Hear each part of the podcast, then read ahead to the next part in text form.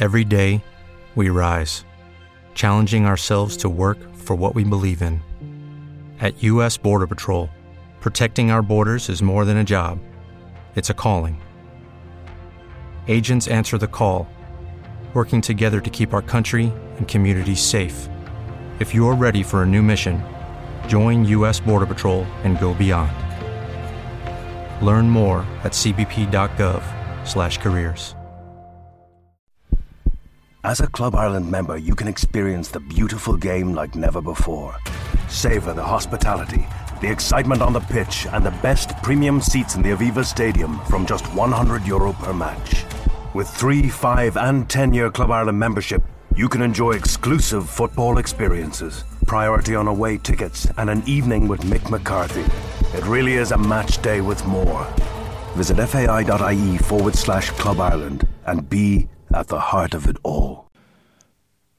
I promessi sposi di Alessandro Manzoni, capitolo trentottesimo.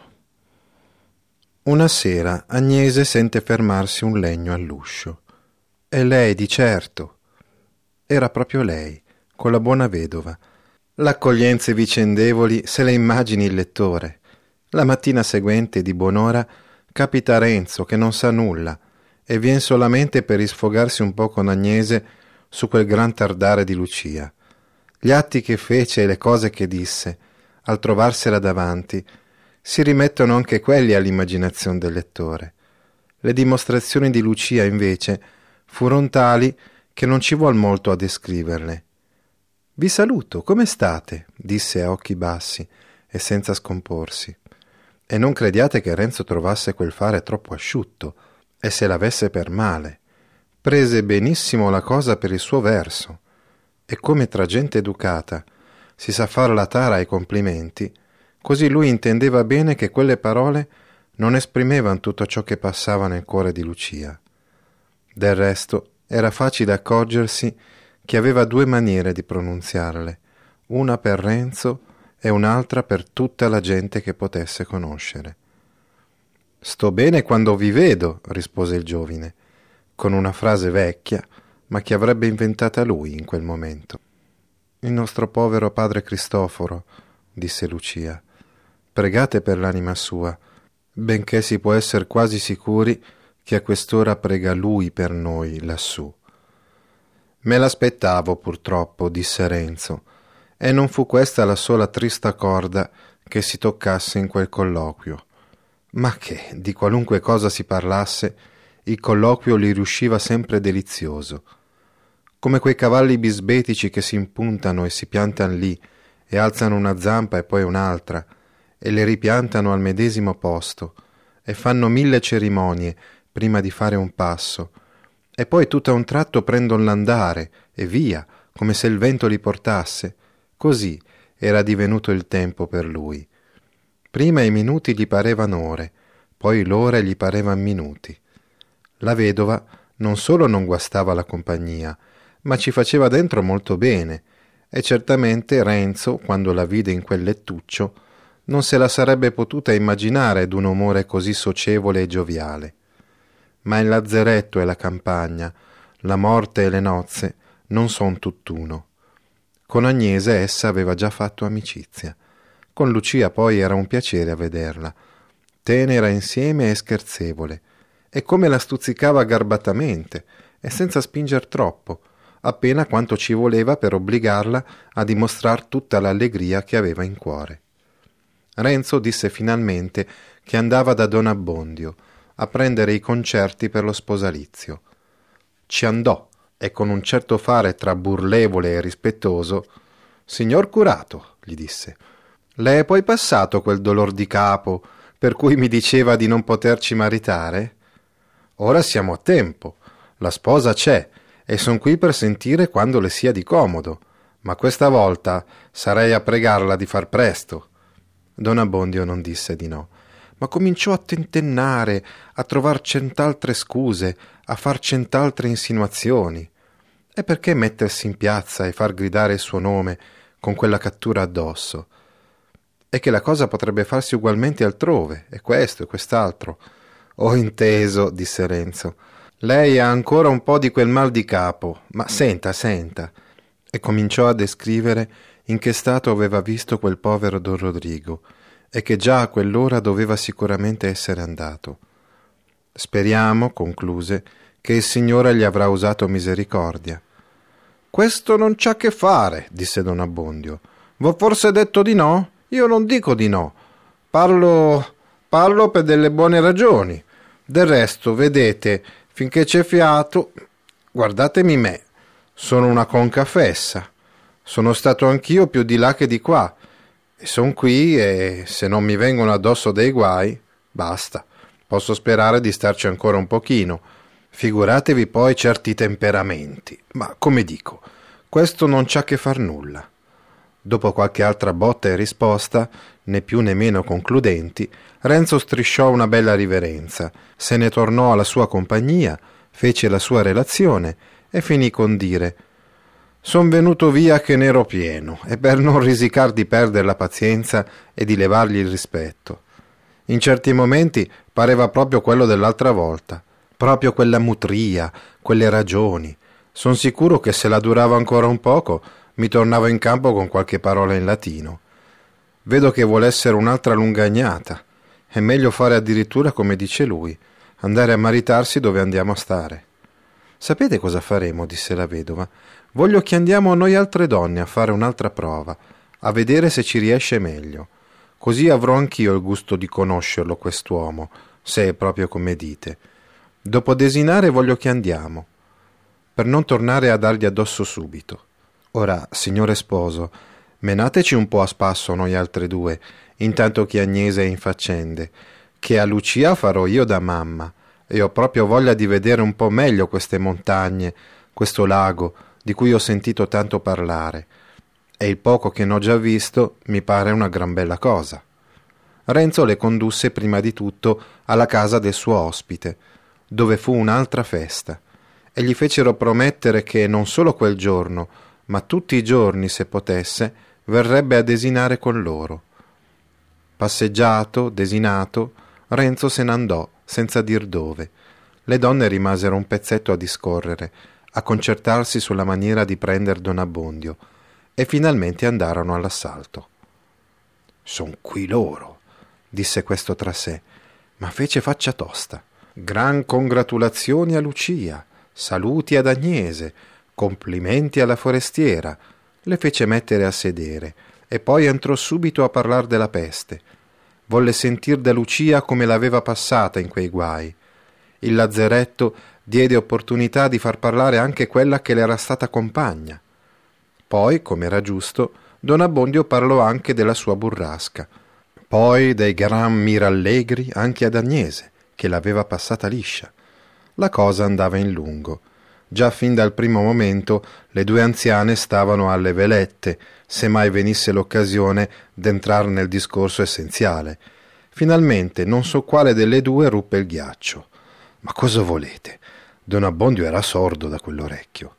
Non che dicesse di no, ma eccolo di nuovo a quel suo serpeggiare, volteggiare e saltar di palo in frasca. Bisognerebbe, diceva, poter far levare quella catturaccia. Lei, signora, che è di Milano, conoscerà più o meno il filo delle cose, avrà delle buone protezioni, qualche cavaliere di peso, che con questi mezzi si sana ogni piaga. Se poi si volesse andar per la più corta, senza imbarcarsi in tante storie, giacché codesti giovani, e qui la nostra Agnese, hanno già intenzione di spatriarsi, e io non saprei cosa dire, la patria è dove si sta bene, mi pare che si potrebbe far tutto là, dove non c'è cattura che tenga. Non vedo proprio l'ora di saperlo concluso questo parentado, ma lo vorrei concluso bene, tranquillamente. Dico la verità, Qui, con quella cattura viva, spiattellar dall'altare quel nome di Lorenzo Tramaglino, non lo farei col cor quieto. Gli voglio troppo bene. Avrei paura di fargli un cattivo servizio. Veda lei, vedete voi altre. Qui parte Agnese, parte la vedova a ribatter quelle ragioni. Don Abbondio a rimetterle in campo, sott'altra forma. Sarà sempre da capo. Quando entra Renzo, con un passo risoluto, e con una notizia in viso e dice È arrivato il signor Marchese. cosa vuol dire questo? Arrivato dove? domanda Don Abbondio alzandosi. È arrivato nel suo palazzo, che era quello di Don Rodrigo, perché questo signor marchese è l'erede per fidecommisso, come dicono, sicché non c'è più dubbio. Per me ne sarei contento, se potessi sapere che quel pover'uomo fosse morto bene. A buon conto, finora ho detto per lui dei paternostri, adesso gli dirò dei De Profundis. E questo signor marchese è un bravissimo uomo. Sicuro, disse Don Abbondio. L'ho sentito nominar più d'una volta per un bravo signore davvero, per un uomo della stampa antica. Ma che sia proprio vero. Al sagrestano gli crede? Perché? Perché lui l'ha veduto coi suoi occhi. Io sono stato solamente lì nei contorni. E per dir la verità ci sono andato appunto perché ho pensato qualcosa là si dovrebbe sapere. E più d'uno m'ha detto lo stesso. Ho poi incontrato Ambrogio che veniva proprio di lassù e che l'ha veduto, come dico, far da padrone. Lo vuol sentire Ambrogio? L'ho fatto aspettar qui fuori apposta. Sentiamo, disse Don Abbondio. Renzo andò a chiamare sagrestano. Questo confermò la cosa in tutto e per tutto ci aggiunse altre circostanze, sciolse tutti i dubbi e poi se ne andò. Ah, è morto dunque. È proprio andato, esclamò Don Abbondio. Vedete, figliuoli, se la provvidenza arriva alla fine certa gente. Sapete che lei è una gran cosa, un gran respiro per questo povero paese, che non ci si poteva vivere con colui. È stata un gran flagello questa peste, ma è stata anche una scopa. Ha spazzato via certi soggetti che, figliuoli miei, non ce ne liberavamo più. Verdi, freschi, prosperosi. Bisognava dire che chi era destinato a far loro le esequie era ancora in seminario, a fare i latinucci. E in un batter d'occhio sono spariti, a cento per volta. Non lo vedremo più andare in giro con quegli sgherri dietro, con quell'albagia, con quell'aria, con quel palo in corpo, con quel guardar la gente che pareva che si stesse tutti al mondo per sua degnazione. Intanto lui non c'è più e noi ci siamo. Non manderà più di quell'imbasciata ai galantuomini. Ci ha dato un gran fastidio a tutti, vedete, che adesso lo possiamo dire. Io gli ho perdonato di cuore, disse Renzo. E fai il tuo dovere, rispose Don Abbondio. Ma si può anche ringraziare il cielo che ce n'abbia liberati. Ora, tornando a noi, vi ripeto, fate voi altri quel che credete. Se volete che vi mariti io, son qui. Se vi torna più comodo in altra maniera, fate voi altri. In quanto alla cattura, vedo anch'io che, non essendoci ora più nessuno che vi tenga di mira e voglia farvi del male, non è cosa da prendersene gran pensiero, tanto più che c'è stato di mezzo quel decreto grazioso per la nascita del serenissimo infante. E poi la peste, la peste, ha dato di bianco a di gran cose la peste. Sicché se volete, oggi è giovedì, domenica vi dico in chiesa, perché quel che si è fatto l'altra volta non conta più niente dopo tanto tempo e poi ho la consolazione di maritarvi io. Lei sa bene che eravamo venuti appunto per questo, disse Renzo. Benissimo, e io vi servirò, e voglio darne parte subito a Sua Eminenza. Chi è Sua Eminenza? domandò Agnese. Sua Eminenza, rispose Don Abbondio, è il nostro cardinale arcivescovo, che Dio conservi.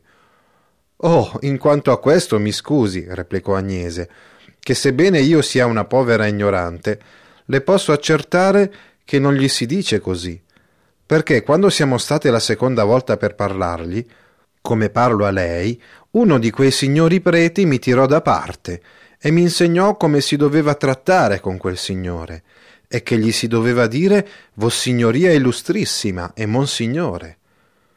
E ora, se vi dovesse tornare a insegnare, vi direbbe che gli va dato dell'eminenza Avete inteso? Perché il Papa, che Dio lo conservi anche lui, ha prescritto fin dal mese di giugno che ai cardinali si dia questo titolo. E sapete perché sarà venuto a questa risoluzione? Perché l'illustrissimo che era riservato a loro e a certi principi, ora vedete anche voi altri cos'è diventato, a quanti si dà, e come se lo succiano volentieri. E cosa doveva fare il Papa? Levarlo a tutti? Lamenti, ricorsi, dispiaceri, guai, e per di più continuar come prima. Dunque ha trovato un buonissimo ripiego. A poco a poco poi si comincerà a dar dell'eminenza ai vescovi, poi lo vorranno gli abati, poi i proposti, perché gli uomini sono fatti così, sempre vogliono salire, sempre salire, poi i canonici, poi i curati, disse la vedova. No, no, riprese don Abbondio, i curati a tirar la carretta. Non abbiate paura che li avvezzi in male i curati. Del reverendo, fino alla fin del mondo. Piuttosto non mi maraviglierei punto che i cavalieri, i quali sono avvezzi a sentirsi dar dell'illustrissimo, a essere trattati come cardinali, un giorno volessero dell'eminenza anche loro. E se la vogliono, vedete, troveranno chi gliene darà. E allora il Papa che ci sarà allora troverà qualche altra cosa per i cardinali. Orsù, ritorniamo alle nostre cose. Domenica vi dirò in chiesa. E intanto sapete cosa ho pensato per servirvi meglio? Intanto chiederemo la dispensa per le altre due denunzie. Hanno a avere un bel da fare laggiù in curia a dar dispense, se la va per tutto come qui. Per domenica ne ho già uno, due, tre, senza contarvi voi altri, e ne può capitare ancora. E poi vedrete andando avanti che affare vuole essere non ne deve rimanere uno scompagnato.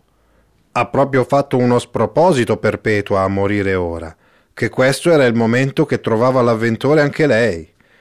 E a Milano, signora, mi figuro che sarà lo stesso. E come? Si figuri che solamente nella mia curia domenica passata cinquanta denunzie. Se lo dico, il mondo non vuol finire. E lei, signora, non hanno principiato a ronzarle intorno dei mosconi? No, no, io non ci penso, né ci voglio pensare. Sì, sì, che vorrà essere lei sola? Anche Agnese, veda, anche Agnese. Uh, ha voglia di scherzare lei, disse questa. Sicuro che ho voglia di scherzare, e mi pare che sia ora finalmente. Ne abbiamo passate delle brutte, n'è vero, i miei giovani? Delle brutte ne abbiamo passate. Questi quattro giorni che dobbiamo stare in questo mondo si può sperare che vogliono essere un po' meglio. Ma fortunati voi altri, che non succedendo disgrazie avete ancora un pezzo da parlare dei guai passati. Io invece sono alle ventitré e tre quarti e i birboni possono morire, della peste si può guarire, ma agli anni non c'è rimedio. E come dice, senectus ipsa est morbus. Ora, disse Renzo, parli pur latino quanto vuole, che non me ne importa nulla. Tu l'hai ancora col latino, tu. Bene, bene, t'accomoderò io. Quando mi verrai davanti con questa creatura per sentirvi dire appunto certe paroline in latino, ti dirò Latino tu non ne vuoi? Vattene in pace. Ti piacerà. Eh, so io quel che dico, riprese Renzo. Non è quel latino lì che mi fa paura. Quello è un latino sincero, sacrosanto, come quel della messa. Anche loro lì bisogna che leggano quel che c'è sul libro. Parlo di quel latino birbone, fuor di chiesa, che viene addosso a tradimento nel buono di un discorso. Per esempio, ora che siamo qui, che tutto è finito, quel latino che andava cavando fuori lì proprio in quel canto per darmi ad intendere che non poteva e che ci voleva dell'altre cose e che so io Me lo volti un po' in volgare ora. Sta zitto, buffone, sta zitto, non rimestar queste cose, che se dovessimo ora fare i conti non so chi avanzerebbe. Io ho perdonato tutto, non ne parliamo più, ma me ne avete fatti dei tiri. Di te non mi fa specie che sei un malandrinaccio, ma dico quest'acqua cheta, questa santerella, questa madonnina infilzata, che si sarebbe creduto far peccato a guardarsene. Ma già, lo so io chi l'aveva ammaestrata, lo so io, lo so io.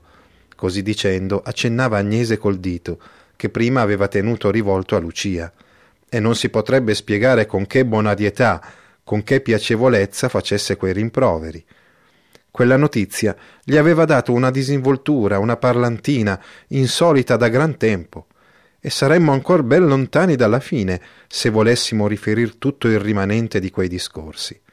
Che lui tirò in lungo, ritenendo più d'una volta la compagnia che voleva andarsene, e fermandola poi ancora un pochino sull'uscio di strada, sempre a parlar di bubbole. Il giorno seguente gli capitò una visita quantomeno inaspettata, tanto più gradita il signor Marchese, del quale s'era parlato. Un uomo tra la virilità e la vecchiezza, il cui aspetto era come un attestato di ciò che la fama diceva di lui. Aperto, cortese, placido, umile, dignitoso, e qualcosa che indicava una mestizia rassegnata. Vengo, disse, a portarle i saluti del cardinale arcivescovo. Oh, che degnazione di tutte e due! Quando fui a prender congedo da quest'uomo incomparabile, che m'onora della sua amicizia, mi parlò di due giovani di codesta cura, che eran promessi sposi e che hanno avuto dei guai per causa di quel povero don Rodrigo. Monsignore desidera d'averne notizia. Son vivi? E le loro cose sono accomodate? Accomodato ogni cosa, anzi, io m'era proposto di scriverne a Sua Eminenza, ma ora che ho l'onore si trovan qui. Qui, e più presto che si potrà, saranno marito e moglie. E io la prego di volermi dire se si possa far loro del bene, e anche di insegnarmi la maniera più conveniente. In questa calamità ho perduto i due soli figli che avevo, e la madre loro, e ho avute tre eredità considerabili. Del superfluo n'avevo anche prima, sicché lei vede che il darmi un'occasione d'impiegarne, e tanto più una come questa, è farmi veramente un servizio. Il cielo la benedica. Perché non sono tutti come lei? Basta. La ringrazio anch'io di cuore per questi miei figliuoli. E già che Vossignoria Illustrissima mi dà tanto coraggio, sì, signore, che ho un espediente da suggerirle, il quale forse non le dispiacerà. Sappia dunque che questa buona gente son risoluti d'andare a metter su casa altrove e di vender quel poco che hanno al sole qui. Una vignetta il giovine, di nove o dieci pertiche, salvo il vero, ma trasandata affatto. Bisogna far conto del terreno, nient'altro. Di più una casuccia lui, e un'altra la sposa. Due topaie, veda. Un signore come Vossignoria non può sapere come la vada per i poveri, quando vogliono disfarsi del loro. Finisce sempre a andare in bocca di qualche furbo, che forse sarà già un pezzo che fa l'amore a quelle quattro braccia di terra. E quando sa che l'altro ha bisogno di vendere, si ritira, fa lo svogliato. Bisogna corrergli dietro e dargliene per un pezzo di pane, specialmente poi in circostanze come queste. Il signor Marchese ha già veduto dove vada a parare il mio discorso. La carità più fiorita che Vossignoria Illustrissima possa fare a questa gente è di cavalli da quest'impiccio, comprando quel poco fatto loro. Io, per dir la verità, do un parere interessato, perché verrei ad acquistare nella mia cura un compadrone come il signor Marchese. Ma Vossignoria deciderà secondo che le parrà meglio io ho parlato per ubbidienza. Il marchese lodò molto il suggerimento. Ringraziò Don Abbondio e lo pregò di voler essere arbitro del prezzo e di fissarlo alto bene. E lo fece poi restar di sasso col proporgli che s'andasse subito insieme a casa della sposa, dove sarebbe probabilmente anche lo sposo. Per la strada Don Abbondio, tutto gongolante, come vi potete immaginare, ne pensò e ne disse un'altra giacché Vossignoria Illustrissima è tanto inclinato a far del bene a questa gente, ci sarebbe un altro servizio da render loro.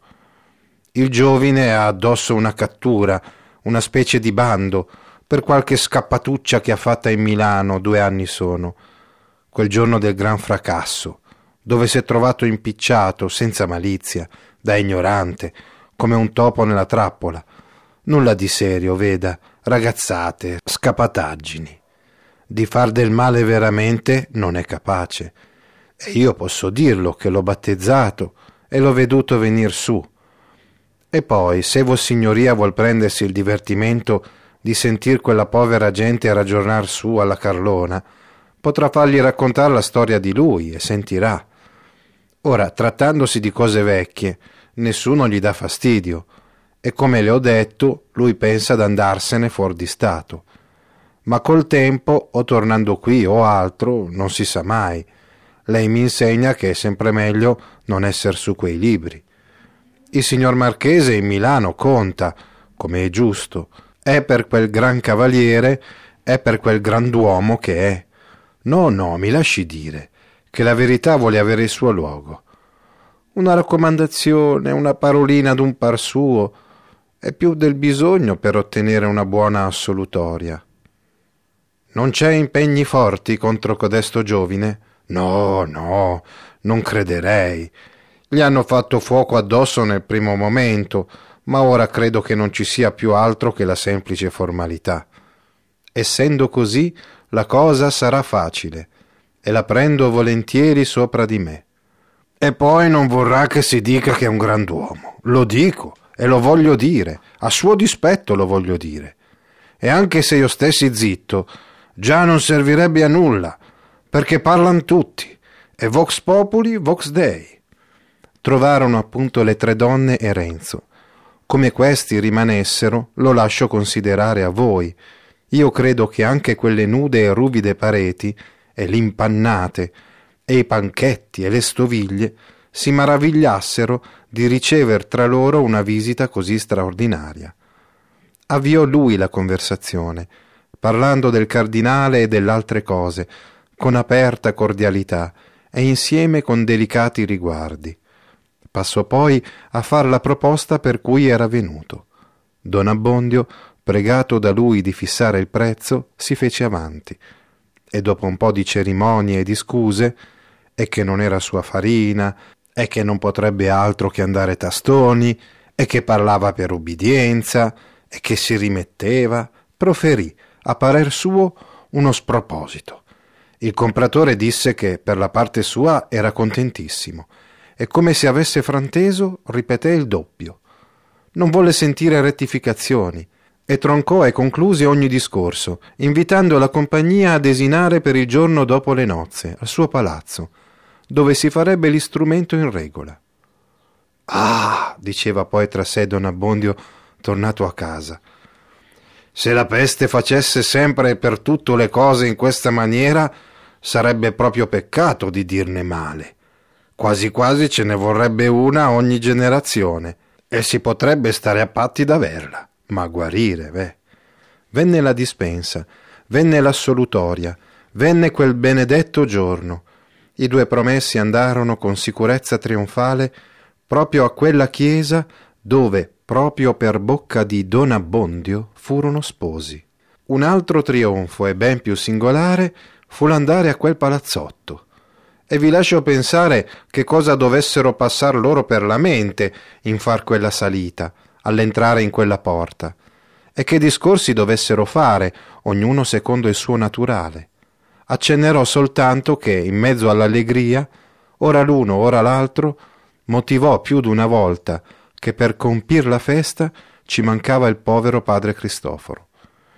Ma per lui, dicevan poi, sta meglio di noi sicuramente.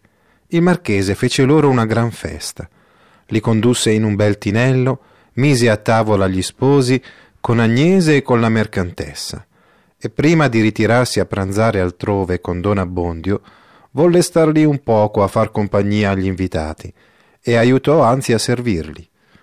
A nessuno verrà, spero, in testa di dire che sarebbe stata cosa più semplice fare addirittura una tavola sola. Ve l'ho dato per un brav'uomo, ma non per un originale, come si direbbe ora. V'ho detto che era umile, non già che fosse un portento d'umiltà n'aveva quanta ne bisognava per mettersi al di sotto di quella buona gente, ma non per istar loro in pari. Dopo i due pranzi fu steso il contratto per mano d'un dottore, il quale non fu la zecca Garbugli. Questo, voglio dire la sua spoglia, era ed è tuttavia a Canterelli. E per chi non è di quelle parti, Capisco anch'io che qui ci vuole una spiegazione.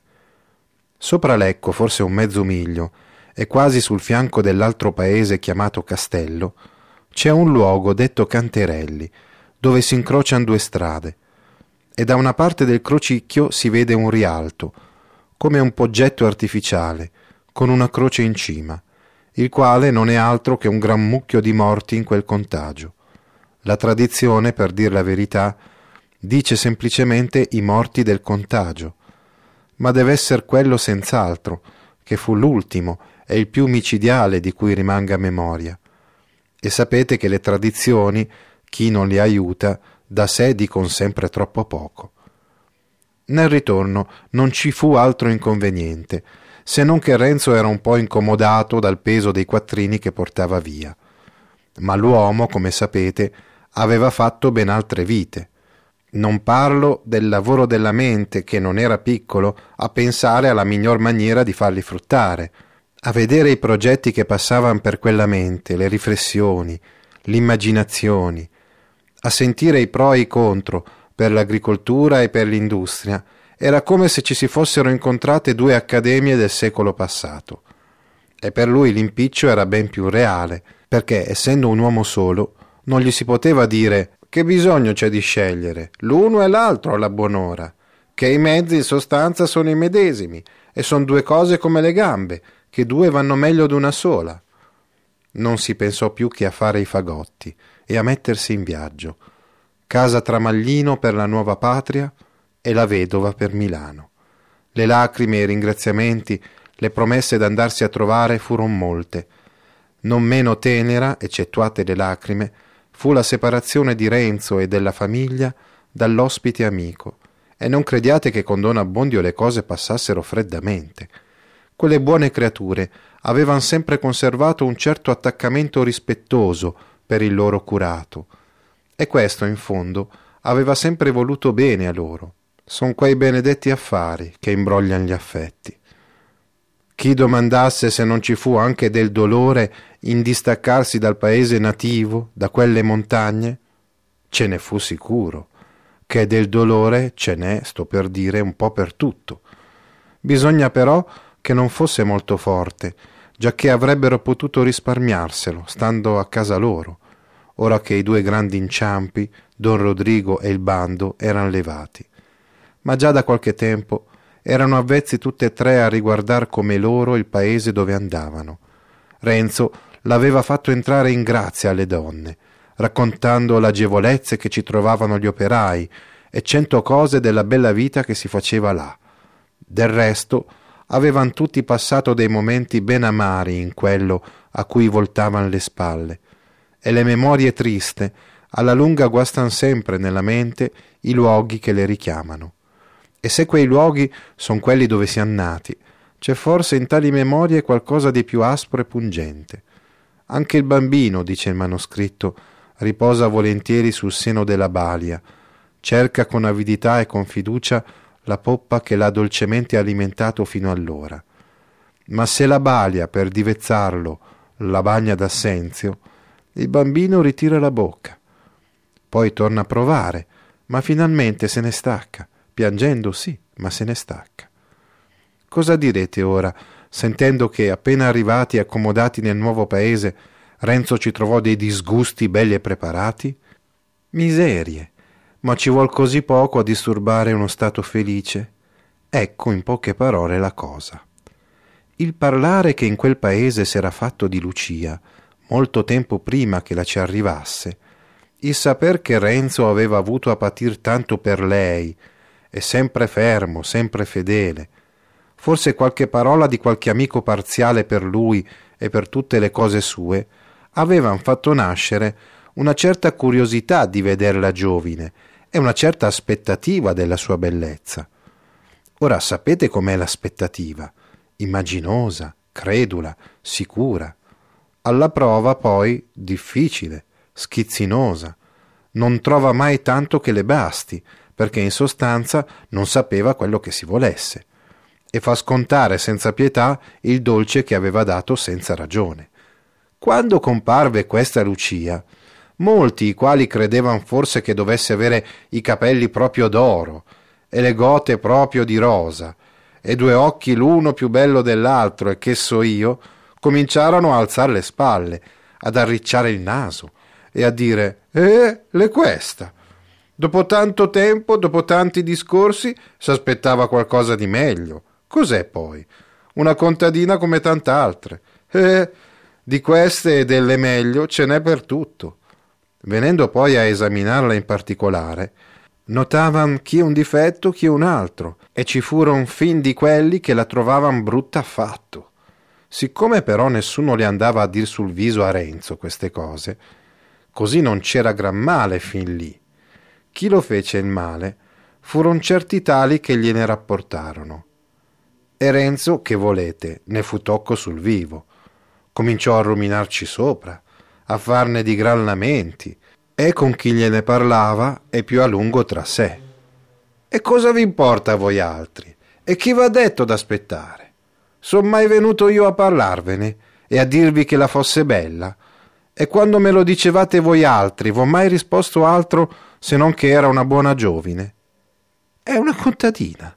V'ho detto mai che v'avrei menato qui una principessa? Non vi piace? Non la guardate. N'avete delle belle donne, guardate quelle. E vedete un poco come alle volte una corbelleria basta a decidere dello stato d'un uomo per tutta la vita. Se Renzo avesse dovuto passare la sua in quel paese, secondo il suo primo disegno, sarebbe stata una vita poco allegra. A forza d'essere disgustato, era ormai diventato disgustoso. Era sgarbato con tutti, perché ognuno poteva essere uno dei critici di Lucia.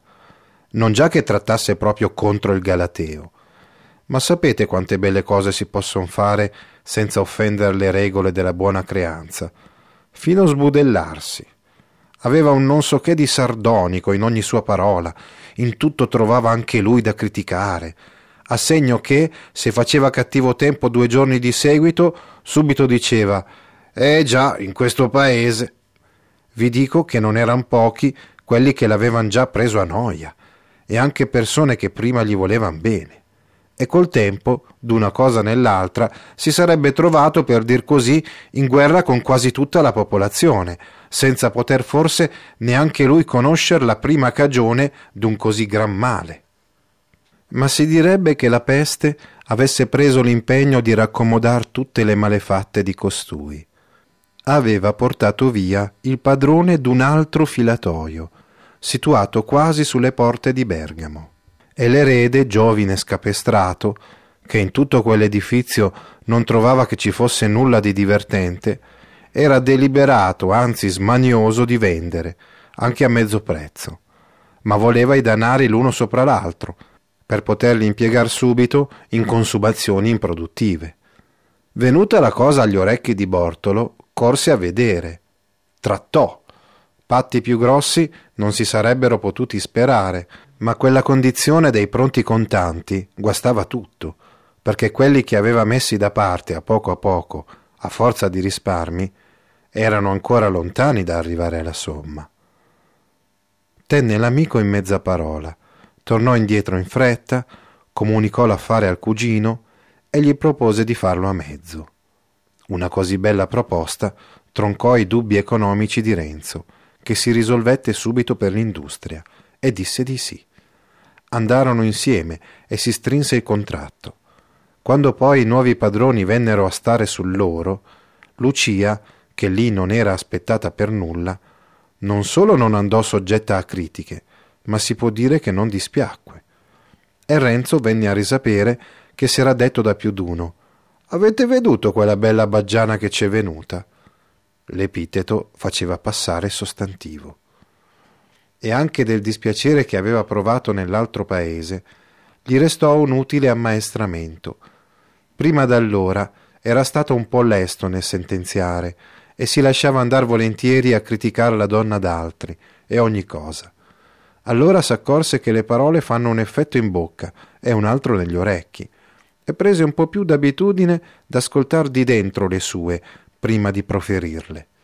Non crediate però che non ci fosse qualche fastidiuccio anche lì. L'uomo, dice il nostro anonimo, e già sapete per prova che aveva un gusto un po' strano in fatto di similitudini, ma passategli anche questa, che avrebbe a essere l'ultima, l'uomo, finché sta in questo mondo, è un infermo che si trova su un letto scomodo più o meno e vede intorno a sé altri letti, ben rifatti al di fuori, piani, a livello, e si figura che ci si deve star benone. Ma se gli riesce di cambiare, appena si è accomodato nel nuovo, comincia pigiando a sentire qui una lisca che lo punge, lì un bernoccolo che lo preme. Siamo insomma a un dipresso alla storia di prima. E per questo, soggiunge l'anonimo, si dovrebbe pensare più a far bene che a star bene, e così si finirebbe anche a star meglio. È tirata un po' con gli argani, è proprio da secentista, ma in fondo ha ragione. Peraltro, prosegue, dolori e imbrogli della qualità e della forza di quelli che abbiamo raccontati, non ce ne furono più per la nostra buona gente. Fu da quel punto in poi una vita delle più tranquille, delle più felici, delle più invidiabili, di maniera che, se ve l'avessi a raccontare, vi seccherebbe a morte. Gli affari andavano d'incanto, sul principio ci fu un po' d'incaglio per la scarsezza dei lavoranti, e per lo sviamento e le pretensioni dei pochi che erano rimasti. Furono pubblicati editti che limitavano le paghe degli operai, malgrado questo aiuto, le cose si rincamminarono, perché alla fine bisogna che si rincamminino. Arrivò da Venezia un altro editto, un po' più ragionevole, esenzione per dieci anni da ogni carico reale e personale ai forestieri che venissero a abitare in quello Stato per i nostri fu una nuova cuccagna. Prima che finisse l'anno del matrimonio, venne alla luce una bella creatura. E come se fosse fatto apposta per dar subito opportunità a Renzo d'adempire quella sua magnanima promessa, fu una bambina. E potete credere che le fu messo nome Maria. Ne vennero poi col tempo non so quant'altri, dell'uno e dell'altro sesso e Agnese affaccendata a portarli in qua e in là, l'uno dopo l'altro, chiamandoli cattivacci e stampando loro in viso dei bacioni che ci lasciavano il bianco per qualche tempo. E furono tutti ben inclinati. E Renzo volle che imparassero tutti a leggere e scrivere, dicendo che, giacché la c'era questa birberia, dovevano almeno profittarne anche loro.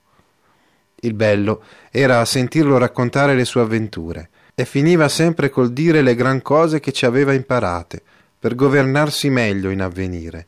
Ho imparato, diceva, a non mettermi nei tumulti. Ho imparato a non predicare in piazza. Ho imparato a guardar con chi parlo. Ho imparato a non alzar troppo il gomito. Ho imparato a non tenere in mano il martello delle porte quando c'è lì d'intorno gente che ha la testa calda. Ho imparato a non attaccarmi un campanello al piede prima d'aver pensato quel che ne possa nascere. E cent'altre cose. Lucia, però, non che trovasse la dottrina falsa in sé, ma non n'era soddisfatta. Le pareva così in confuso che ci mancasse qualcosa. A forza di sentir ripetere la stessa canzone, e di pensarci sopra ogni volta. E io, disse un giorno al suo moralista, cosa volete che abbia imparato? Io non sono andata a cercare i guai, son loro che sono venuti a cercar me. Quando non mi voleste dire, aggiunse soavemente sorridendo, che il mio sproposito sia stato quello di volervi bene e di promettermi a voi. Renzo alla prima rimase impicciato dopo un lungo dibattere e cercare insieme, conclusero che i guai vengono bensì spesso perché ci si è dato cagione, ma che la condotta più cauta e più innocente non basta a tenerli lontani, e che quando vengono, o per colpa o senza colpa, la fiducia in Dio li raddolcisce e li rende utili per una vita migliore. Questa conclusione, benché trovata da povera gente, c'è parsa così giusta che abbiamo pensato di metterla qui, come il sugo di tutta la storia, la quale, se non v'è dispiaciuta affatto, vogliatene bene a chi l'ha scritta e anche un pochino a chi l'ha raccomodata. Ma se invece fossimo riusciti ad annoiarvi, credete che non s'è fatto apposta. As a Club Ireland member, you can experience the beautiful game like never before. Savor the hospitality, the excitement on the pitch, and the best premium seats in the Aviva Stadium from just 100 euro per match. With 3, 5, and 10 year Club Ireland membership, you can enjoy exclusive football experiences, priority on away tickets, and an evening with Mick McCarthy. It really is a match day with more. Visit fai.ie forward slash Club Ireland and be at the heart of it all.